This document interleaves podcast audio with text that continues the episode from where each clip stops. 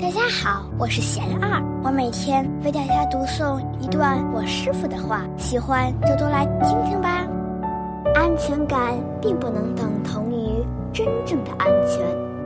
我师傅说，安全感只是一个感觉，并不能等同于真正的安全。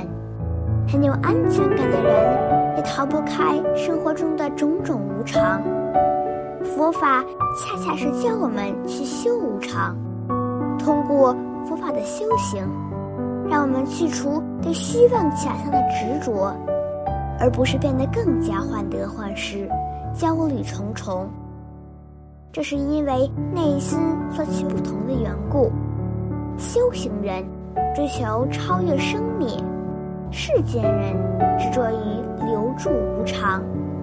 不要想去抓住什么，珍惜和善待每一个当下就好。